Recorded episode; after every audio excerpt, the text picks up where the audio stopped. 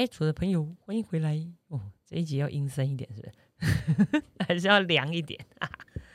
好，我们要搭配即将到来的这个农历七月，要来进行一个农历七月特辑。去年我们讲什么？去年农历七月特辑是讲那个看不见的朋友哦，就是我们我真实经历或是身边朋友的真实经历的那个农。农历七月特辑，好，我们今天要来讲更恐怖的。先来欢迎威廉。Hello，大家好。好，去年的农历七月特辑是威廉主秀，这样，因为威廉的体质特殊，对对对对，所以就给提供了大家一些很特别的经历。这样，今年主题不一样，今年我们来讲更恐怖的，什么东西比看不见的朋友更恐怖？人呢？对，今年我们要来讲比恐怖更恐怖的故事，就是我们要来讲这个诈骗案啊。人其实某个程度啊，比鬼还可怕。好，来，我们自己身边威威廉有碰过吗？有有朋友碰，不是不是威廉有碰过了，威廉有朋友碰过吗？哎，当然有啊，一大堆。真的假的？对啊，是被骗去卖，还不骗去卖？是他是卖方被骗，还是他是买方被骗？其实我。呃，有买方跟卖方，其实都还蛮多的。嗯，对啊。好了，我们来听听这么悲惨的故事好了。对，但我要先 key 一下东西。没有。等下等下。先发不自杀声明是？对啊。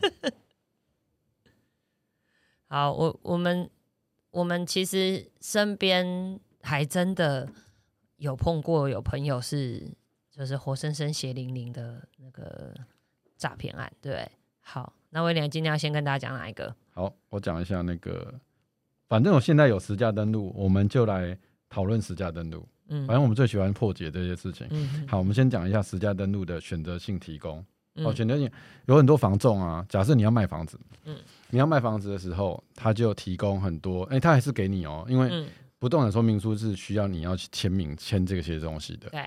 但是呢，假设你今天你在新一路五段，嗯。然后呢，他要卖房子的时候，他就拿新一路五段一百五十项的一些嘛靠山边的一些行情给你看。然后你看的话，你一定会有个区间嘛，嗯，一个区间。可是当然，我们这个年纪大概三四十四五十，嗯，好，可能会比较会用电脑，嗯。可是有些老人家其实，呃。他不是很会用电脑，嗯，但是你也可以点给他看，比如说我拿一个 iPad 或者拿一个电脑过去他那边，然后我就说，哎，你家是在新路五段哈，那我帮你查一下，然后我就一直调，一直调，一直调，因为因为我有个逻辑嘛，我会去逻逻辑是哪个地方应该比较偏，哪个地方比较便宜一点点，意思然后我就会趁趁机做，假设那个地方可能是一平是五十五万，嗯，但是我调出来的东西有可能会是四十五万到五十万。嗯，那这个时候，呃，很多屋主就是啊，反正你们比较专业啦，嗯，哦，我就我就让就相信要相信你们，但是他有可能是马上就卖掉啊，哦，马上被卖掉不是说是坏事或好事，当然都是大家合意的，就是有可能是买卖双方可能都觉得这个价钱 OK 是才 OK 是，也不是说卖比较久，你卖很高然后就 OK 对，可是你卖很低的时候，有可能会被。房仲或者是投资客，或者是就捡走了，然后这个中间的价差可能本来是你的，嗯你可能就会不见哦。所以这部分其实蛮重要的点，就是说有有要选择性的是说实价登录的选择性的提供，就是说呃你自己要知道，说我今天我要卖我这个房子的时候，我要货比三家不吃亏哦。我可能说我找叉叉房屋。或者找叉庆房屋，或者是找谁谁谁来访一下，而不是说你旁边有个认识的代书，或者是认识的一个房仲，就找他而已。因为可怕其实是，呃，比较亲近的人。好，我反而觉得哦，那个外面一点的人比较客气一点，或者重新评估说明书，什么东西都把它准备好了，因为他他觉得他没有跟你有一些缘故关系，所以他必须要呃多一点准备。嗯，或多一点诚实，我觉得这个部分其实可以提供给大家的参考。所以，这家东西很可怕，好，我们听到第一个鬼故事啊，这这我觉得这真的很扯，你不要怀疑，真的有这种事情，就是会有一些比较没有良心的人，那会拿周边附近区域可能总成交记录总价稍微呃实价登录里面的记录，这金额比较低的地方，然后来给这些长辈们啊，我操作给你看，也不是他印出来的，他真的实际就操作，但是在他操作过程中，可能就会趁这个屋主年长啊，没有注意啊。哎，给他看一些这个成成交金额比较低的地方，以至于屋主对于自己的房屋有错误的预期哦，那到最后也就当然顺利成交之后，才发现啊自己卖便宜了哦，那基于房子可能都会是大家心上的一个心肝宝贝，哎，卖出去了，结果竟然便宜卖了。我相信身为屋主一定会捶心肝啊！我觉得这是这是很有可能。哎，你不要以为这只会发生在年纪很大的人身上，很多很忙的啊，有没有很懒得想事情的？房子反正是继承来的，很有可能会发生一样的事情。所以威廉今天提供了一个破解方法，就是你不要只听一个人讲啊啊，你可能可以问个三五个人呢啊，问了不同的房仲，或者是找找身边熟悉房地产的人朋友问一问啊，多货比三家不吃亏。所以你卖房子的时候，同样也是一样的状况。哎，真的呢，真的会发生这种事呢，就很夸张哎啊，还有嘞。还有你你说卖方的部分对？我我跟你讲，我我我们现在讲一下这个，我我要先分享一个另外一个例子，让我联想一下。我分享一个比较旧的例子哦，过去这这是很有名的一个案子，但是它只是因为它被新闻爆出来了。那但是在那一个时间点，同样这样子的案子不是只只发生了这一件，而是只是因为这一件被抓到了哦，它是很有名的一个呃代书案。哦，那他们就是联合了这个地下钱庄，还有一些的人头户，那去呃，对于没有贷款的屋主进行诈骗。怎么诈骗？这些的这些屋主，因为他没有贷款，所以他的房子是你你从藤本上看是干干净净的。他们就会去啊，屋主又要卖房子，而且这种屋主很普遍都是自售，他们不太找中介卖，但有的也有啊。因为当初这个案子其实是连中介也都是被骗的，是受害者。他们就会去找这种没有贷款的卖方哦，然后就跟他说：“哎，我有买方要买你的房子。”然后就谈好了价钱，对不对？啊，开开心心啊，代代书就出现了，这然后来帮大家签约。签约当下之后就好，我们家来约定啊，第一期款什么时候付，第二期款什么时候付。那那时候就约定第一期付十趴，第二期付十趴。那问题就出，然后代书就说：“啊，这个大家都那么熟啊，我跟你讲，放心好，我很专业啦，不用履保。”大家听到关键了没？不用履保，不用履约保证，那他们就会发生什么事？哎，第一期款、第二期款，屋主都顺利的拿到了。那正常来讲，普通我们如果说相信这个地震师，相信这个代数，我们就把交易流程交给他。所以呢，代数就跟你说，哦，后面的八成款呢，我们就请这个买方签一张本票放在我这边。哇，这个本票签下去之后呢？问题就出在这，他因为没有履约保证，他也没有银行贷款，所以等于没有任何第三方单位帮他监督他的房子。那这个不孝的这个这个当时这个主嫌呐，就是这个这个这个代叔，他就联合这些地下钱庄啊或者什么，他们就把这个房子拿，因为权状已经在他手上了嘛，他就拿去贷款，拿去借钱，借了二胎跟三胎，然后呢再甩回去给屋主说后面八成款没有收到，所以呢当时就造成了呃蛮多个。那个没有贷款的屋主，因为这样子房子没有卖掉，只拿到了前面二十趴，然后他收回来的这间房子身上还有二胎跟三胎的借款，所以屋主等于不但没有拿到，不但没有把房子卖掉，还背了一堆贷款哦，所以这这是当时很大一个社会事件啊，也那所以其实之后大家才慢慢理解到啊，原来履约保证还有包括我们之前一直在宣导住宅消保会的这种价金信托是非常重要的原因就在这，因为他两个可以帮他规避这个。诈骗的第一个是银行贷款，然后银行第一一定会帮你把关嘛，对不对？我我银行没有被涂销，房子就不能过户，哎，结果他没有贷款啊。第二个就是他没有去做履约保证，也没有去做价金信托，所以呢，会帮他保护保护他的房子的那个机构也不存在哦。所以当时就因为这样造成了蛮大的一个社会的波动，对，所以其实你知道人心起来是很可怕，他不止要拿你的房，要拿还要拿你的钱，而且还把这个。债务再甩回去给原本的屋主哦，所以这件这这一件事情也要提醒大家。我知道，呃，可能你身边有一些长辈就是拼了命的想要把贷款还完，但是我要提醒的是，交易安全这件事情真的很重要哈，所以请大家特别留意，不是说自己找到代书就会有问题，自己找代书可能也是很很正派的，没有问题的。但是你在整个交易流程过程中，我们还是要提醒你要记得，就是该保护自己的要记得保护自己。对，很可怕。房子没卖掉还背背债，还好好不容易把房贷还完了，你知道？哎，又来还帮别人还什么东西？我这边有一个可以分享一下给大家。呃，我我记得啊，呃，这不是我的案例。但是我有看过一件事情，就是屋主，呃，屋主要委托给别人，那通常很多人都会写说专任委托。那专任委托的时候啊，很多人大概会觉得几年，或者或者是几个月，对不对？可是这一个房仲跟他签了一年，签签了一年哦，结果他什么事都没有做啊。而且他签一年完之后，因为大部分的屋主其实他只有一间房子嘛，或者是顶多两间，他也不想要惹事情。嗯。然后专任委托一签下去，应该一开始一定是信任感很好，所以他才会签给他一年哎，一年一年签给他一年。我觉得一年不打紧，其实我我从旁边来看的时候，他就是不断的议价，议价就是砍价砍价砍价砍价，他不卖就把它放在那边，那也没有所谓。其实他那个时候合约。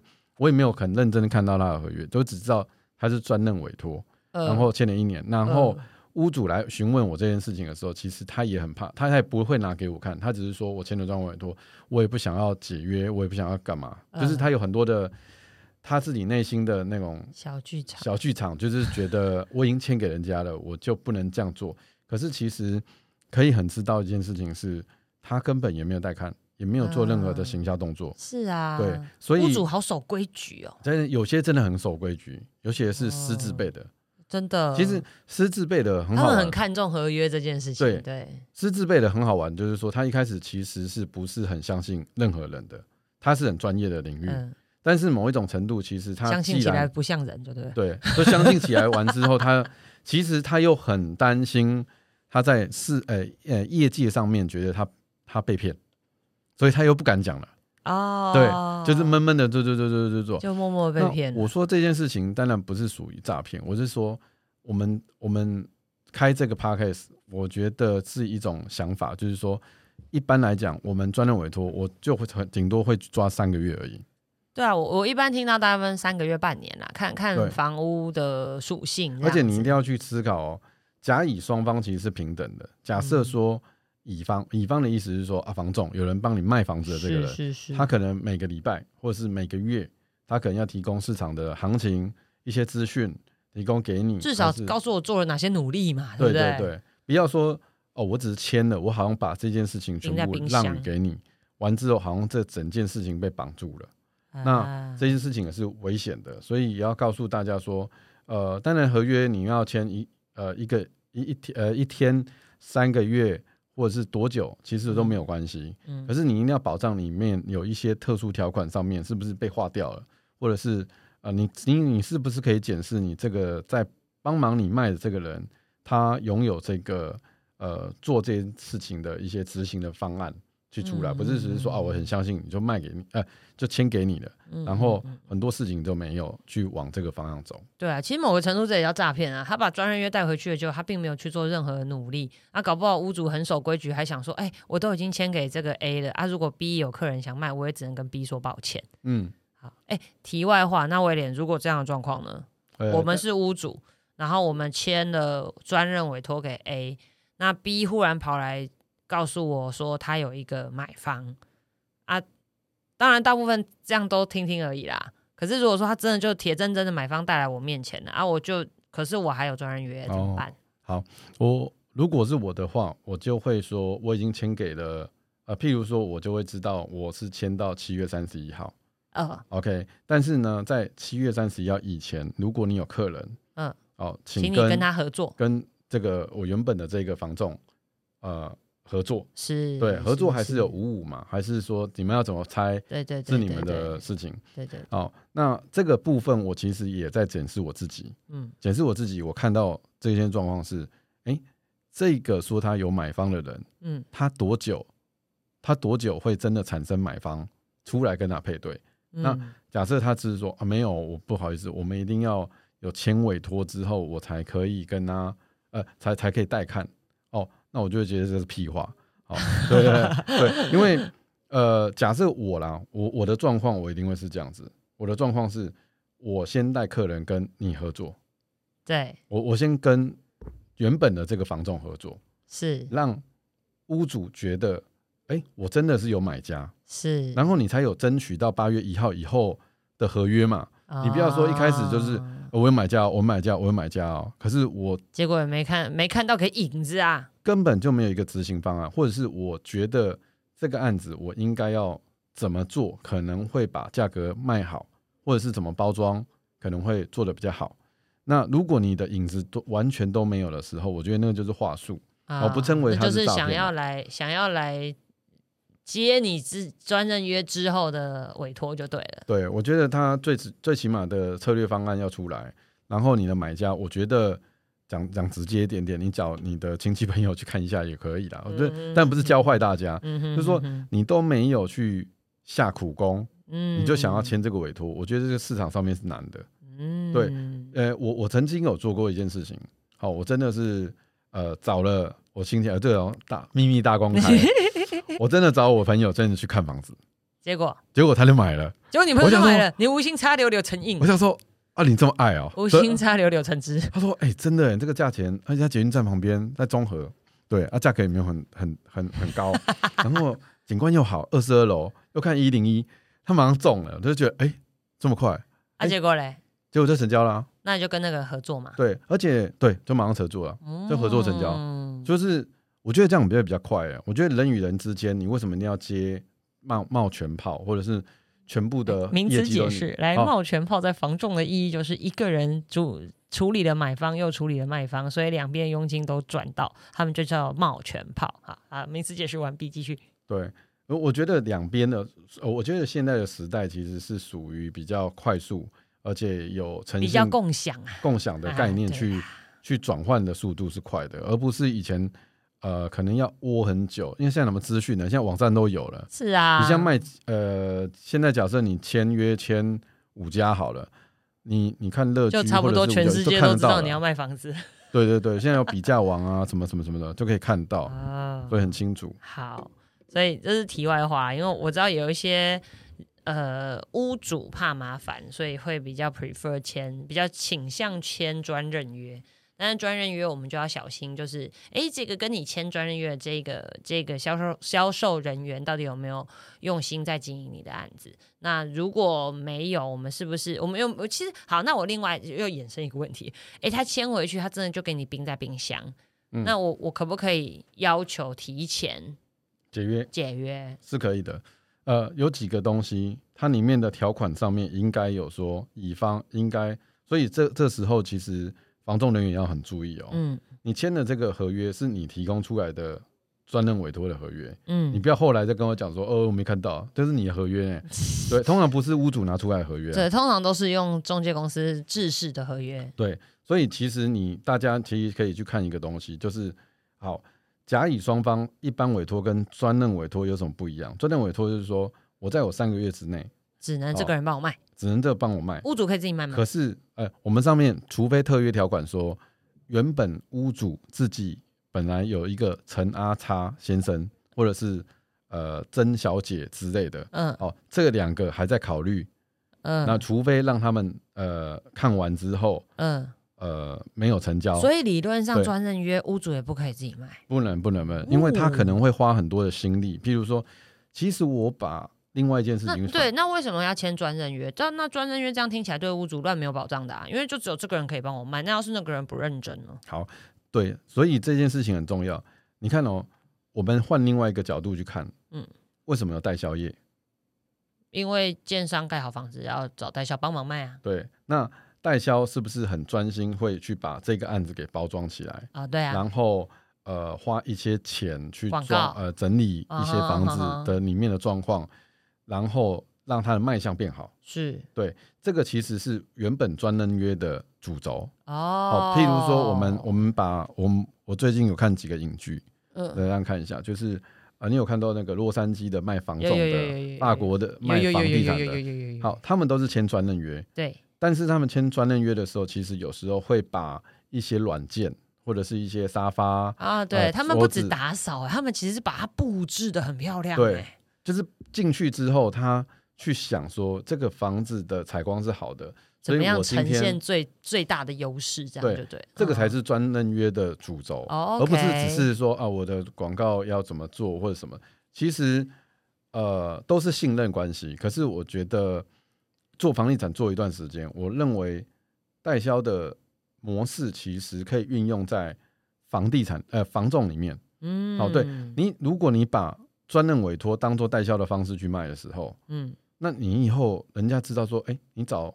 威廉，你找海豚谁谁谁去做这件事情的时候，哎，可以卖的比较好啊。或者是我懂你意思了，哎，所以专任约这件事情对屋主来讲，其实选择谁来承接这个专任约真的很重要。嗯，你要找的是一个能够帮你把房子打扮，或者是弄得漂漂亮亮、卖出好价钱的那一个人来做他来做这个专任约的委托给这样子的人嘛。还有一个主轴，我可以分享一下。其实我有看过。呃，完全，呃，有签专任约，但是他完全不打扮房子的人，嗯，但是他他的房仲的人脉关系很好，嗯，对，就是说我今天一接到案子的时候，我会跟我一百个房仲朋友讲说，我有这个案子，啊哈。对我不是会想要我自己全部自己来卖掉这个房子，我会分享给我一百个客人。那我一百个客人来讲的话，是不是速度会变快？哦，所以还有一种一种类型是我们可以委托给这样的人，而且是专人约的状况下，或是他拥有很多客人，所以他可能可以很短的时间，或者是帮我不一定很短时间，或者是帮我的房子卖到一个好价钱这样子。所以像这样子也是我们可以委托专任的一个考虑的对象。对，哎，好了，我们怎么从鬼故事讲到专任约来了？好，但但我我要讲的是，我我相信应该有很多屋主会有这样子的想法，又或者是说，如果你正在看房子的时候，很多时候中介跟你讲说，我跟你讲这一间我专任约，那你就可以理解那个当中的差异所在。好，我们我们还要再分享另外一个那个恐怖故事，这这就是发生在我们身边的这个长辈曾经有过的故事，就是长辈手上就是你知道权状很多。然后呢，权状很多，他就找了一些晚辈来帮忙卖啊，因为这些房子他终究是要卖掉的。那这个晚辈呢，就有一天就跟他说：“哎，我告诉你哦，我这这个，诶诶，A、B、C 这三间呢，有一个人想要一次三间一起买啊，那你权状先给我，我今天晚上要去见面谈。啊，如果谈可以的，我们马上就要签约。所以呢，他就把权状拿走了，然后那个晚辈就拿走了耶，就没有回来了。”然后就在我跟你讲，那是那是一个一一个晚上就可以搞定的事。他就带走权状之后，就把这个权状拿去那个地下钱庄借钱，然后就走了，就走了。对对，然后然后就发生这种事情。你你我想你现在听你会觉得不可思议，你就觉得这长辈是白痴吗？怎么莫名其妙就把权状给别人？那是因为他跟这个合作的这个晚辈已经是很长时间的。的伙伴关系、合作关系，所以他对他提出的这些要求，他不疑有他，然后就真的就给出去了。那你知道，当这个东西给出去了，你某个程度就是你因为你相信这个人，但是他就一只运用了一次他这样子的信任，然后他就远走高飞。嗯，就就听我当下我觉得不可思议，因为因为那个那个我们的前辈其实是你知道，我们都很很尊敬他，因为他是极精明的人。呃，这也是极专业的人，但是我们那时候听到说，这还假的，犯这种事怎么会犯这种低等错误？但就是好，所以我要讲的是，很多时候聪明会被聪明误啊，聪明还是会被聪明误，所以这样这种事情还是会发生。那那个时候，那个当下，我们真的就是感叹，某个时候人心人性真的是最恐怖的，他就只运用那一次的信任，然后就让你血本无归，太可怕了，太可怕了。我们要讲一下见面谈。好，人海战术，对，什么什么什么什么人海战术什么？哎，等下我先讲，又要来名词解释。见面谈呢，就是属于我们在这个房仲市场里面，呃，那个就是如果今天买方出价，卖方出价，双方还有一点点差距的时候，你的中介人员就会跟你说，那不然我们跟屋主见个面吧。见面三分情啊啊，说不定价钱更好谈一点啊，买方就会想说哦，好吧，我希望用比屋主心中所想要价格再低一点，我可能可以加一点啦，可是他要那个价钱我加不到了啊，没关系，不然我们见面瞧好了。这是这应该是华人市场比较特有的吧？嗯，感觉我我的朋友在欧美买房子，就是律师 email 来 email 去这样。在在议价，但是华人很特别，华人很喜欢见面。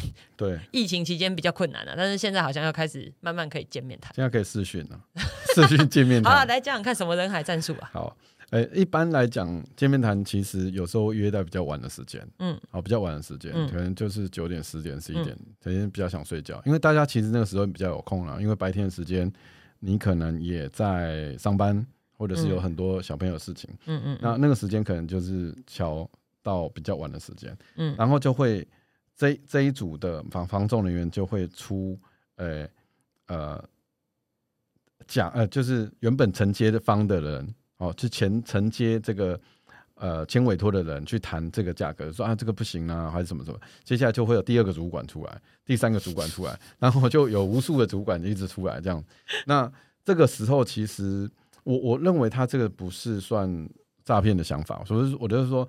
呃，在在你这个要卖这个房子的时候，你应该很知道说啊，我可能就是要卖一千万，然后我今天真的只差九百八十万，差二十万，我可以，我可以让掉，没关系。好，那你就设定好你这个金额在那边，那你也设定好你现在目前的几个，我我等下要讲几个面对这件事情的时候的一些做法。你说卖方啊？呃，卖方或买方其实都一样。卖方假设你今天的主轴就是我今天。就一定很想要买这个房子，可是我今天最多可能只能加到九百八十万。嗯，好，然后我也设定我自自己的时间，因为这个时间有时候真的，你我我以前谈到两三点是有的，凌晨两三点。讨厌这个状态。我体力很好是这样，我可以一直撑着。对，就是黑起笑脸的时候那么。所以大家可以去抓一下，就是说，你我现在其实，在处理这件事情的时候，或者是在。后期做防重的这个时候，我都设定我自己的这是一个时间，一个小时之内没有完成的时候，我这个案子我先放掉。但当然，我不是说没有毅力，没有像以前这样子，因为我觉得有些时候是要给予一点时间的压迫。对，就是这个时间没有的话，卖方可能就离开了，就这样子啊，就是。你没有两边不要僵持那么久，所以你你同其实同步也是在给买卖双方压力啊，就是这个小时如果我们没有做决定就不要了，对，但有时候回去再说这样，对，有时候拖太久的时候，其实我觉得隔天早上起来的时候，其实我觉得那个状况对于双方的最后呃决定的那个价格好像有点问题，大家可能都会觉得睡一觉起来又反悔了，是？对，我觉得反而不好，我 我觉得反而会觉得说。大家在很清楚的情况之下，好，我确定好这件事情，嗯，然后我的底线是多少，嗯，好，那来回几次我觉得可以，嗯，要来回去就一个小时，我在房间里面等很久，我觉得是错的。第一个，我觉得可以去做一件事情，就是先把我的资料或斡旋单或者定薪收据，是。有些地方可以存存存证或存档，反正像有手机嘛，可以拍照。对，可以自保一下。别人说，哎，我已经乱签，签到一个头头昏脑胀，已经签到不知道第几张去的。嗯，因为有可能会是呃一千万，有可能变九百九，有可能会九百八，或者是有可能后来变成九百七十五。那你都要自己知道一下，你有这个。好，所以像这样的过程，我是屋主，然后我愿意从一千慢慢这样让啊让啊让啊让啊让。我每一次让，理论上来讲都应该要签一张黑叫啥？呃。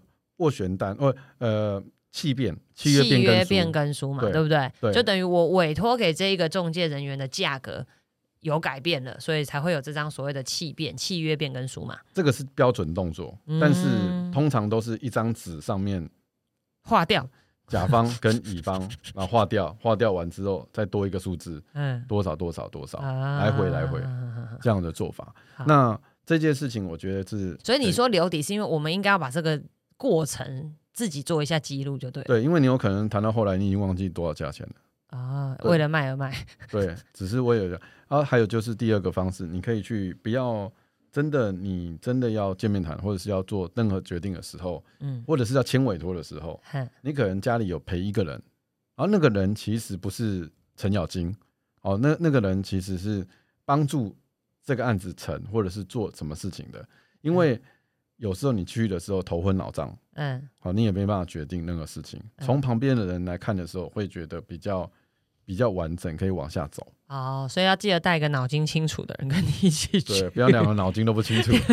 我跟你讲，脑袋不清楚这件事情，真的在防重界，我相信大家，如果你是防重的人，你一定很有感。我讲最最经典，我本人的例子，你知道我议价议到见面谈，谈到哦，好哦好，决定了就是这个价钱，然后那个买方咬着牙说好啦，就这个了，这是我最大的极限了，我就这个价钱买了，然后卖方也说啊，好啦，就这样了，再便宜我也不要卖了，终于谈好了价钱，对不对？就他打电话给他老婆一问，哎。啊，不好意思，那房子还不能卖，因为那个时候还有什么？那时候是什么奢侈税？哦，不能卖，卖了会被课很重的税，那个价钱不会合。我想说啊，前请问前面是在搞笑你？就等于她老公脑袋不清楚。嗯，对，所以很多，所以拜托带一个脑袋清楚的人跟你一起去，不管你是买还是卖，哈，好不好？拜托。所以刚才还有讲到那个，啊，就是附附近的行情，你自己要大概抓一下，当然要做功课。当然你会知道说这个市场是往上还是往下，其实有难难判断。可是我觉得买卖房子就是卖到一个合适的价格，什什么合适啊？你就是觉得说现在你买方已经出来了，他真的就是一千万会买，然后你就很坚持叫一零五零，哦一千零五十万就很坚持，然后这个买方真的跑掉了。好像要找下一个，通常下一个就只剩九百五，有有时候就很久，有时候就很久。这个买卖房子就是有点像不动产嘛，就是不动。所以我觉得，如果是我的情况之下，都会属于是价差没有差很多的时候啊，折一半了，就是一零二五，对对对，哦，就就去找双方的中间点这样。对对对，我我其实我不会让房仲做白工，嗯，他其实要有服务费，他才会努力嘛。是，那他也付出相对的专业啊，对啊，千万不要去觉得说房仲好像，哎，好像带看一组哦，他赚我四五十万多少钱？我觉得房仲其实你把他，你你会跟这个人成交，假设他没有诈骗你的情况之下了，前面一直讲诈骗，大家很怕，对对对对对，然后你要知道，你已经信任他，他让你做这件事情，然后有安全的拿到钱，买方有拿到权状，拿到产权。这件事情其实是蛮好的啊，专业有价哈，各位同学不要想说哦，我们真的在议价的时候，就一想到我还要付服务费，然后就开始心疼了。其实你过往从包括你从签签委托那一个当下开始，其实你就已经在享受防重人员供应给你的专业知识了哦。所以专业有价，这是我们一直在强调一件事。好啦，我们今天讲了好多比鬼更可怕的鬼故事。大家要劝哎，我就我每周觉得我们录这很像劝世文，你知道？好了，就是提醒大家，这不管你是买还是卖哦，那多一点心眼哦，小心谨慎总是没有错的。那过往已经有这么多活生生血淋淋的例子，而且你要相信这些被骗的人绝对也都不是笨蛋啊，但是他们都还是不小心的招了个招，这样。所以呢，用过往这些前人的。血泪经验来提醒大家，在房地产交易过程当中，呃，委托给值得信赖的专业的人员真的很重要。那或者如果你有任何其他的问题，或是你有呕心沥血的诈骗故事想要提供给备处，我们也非常欢迎啊。好，那如果有任何房地产问题，我们也欢迎你来我们的粉丝专业，或者是我们的 Line，或者是我们的 Podcast 里面留言提问，我们会尽快的回复给你，然后录成 Podcast 来回答。那我们也希望。哎，我我还很想要找那个想要跟我一起录 podcast 的民众。对，如果你有房地产问题，你真的很想要跟海豚和威廉本人来讨论一下的话，我们也非常欢迎你来我们的 podcast 做客座来宾。嗯，好，那有任何想问的问题，我们期待见到你，期待收到你的讯息。那如果你觉得这一集很适合你的朋友听，也帮我们推荐给他。那在 podcast 帮我们订阅起来，给我们一些好的评论，谢谢大家。那我们今天到这边喽。大家七月愉快，平安啊！拜拜，拜拜。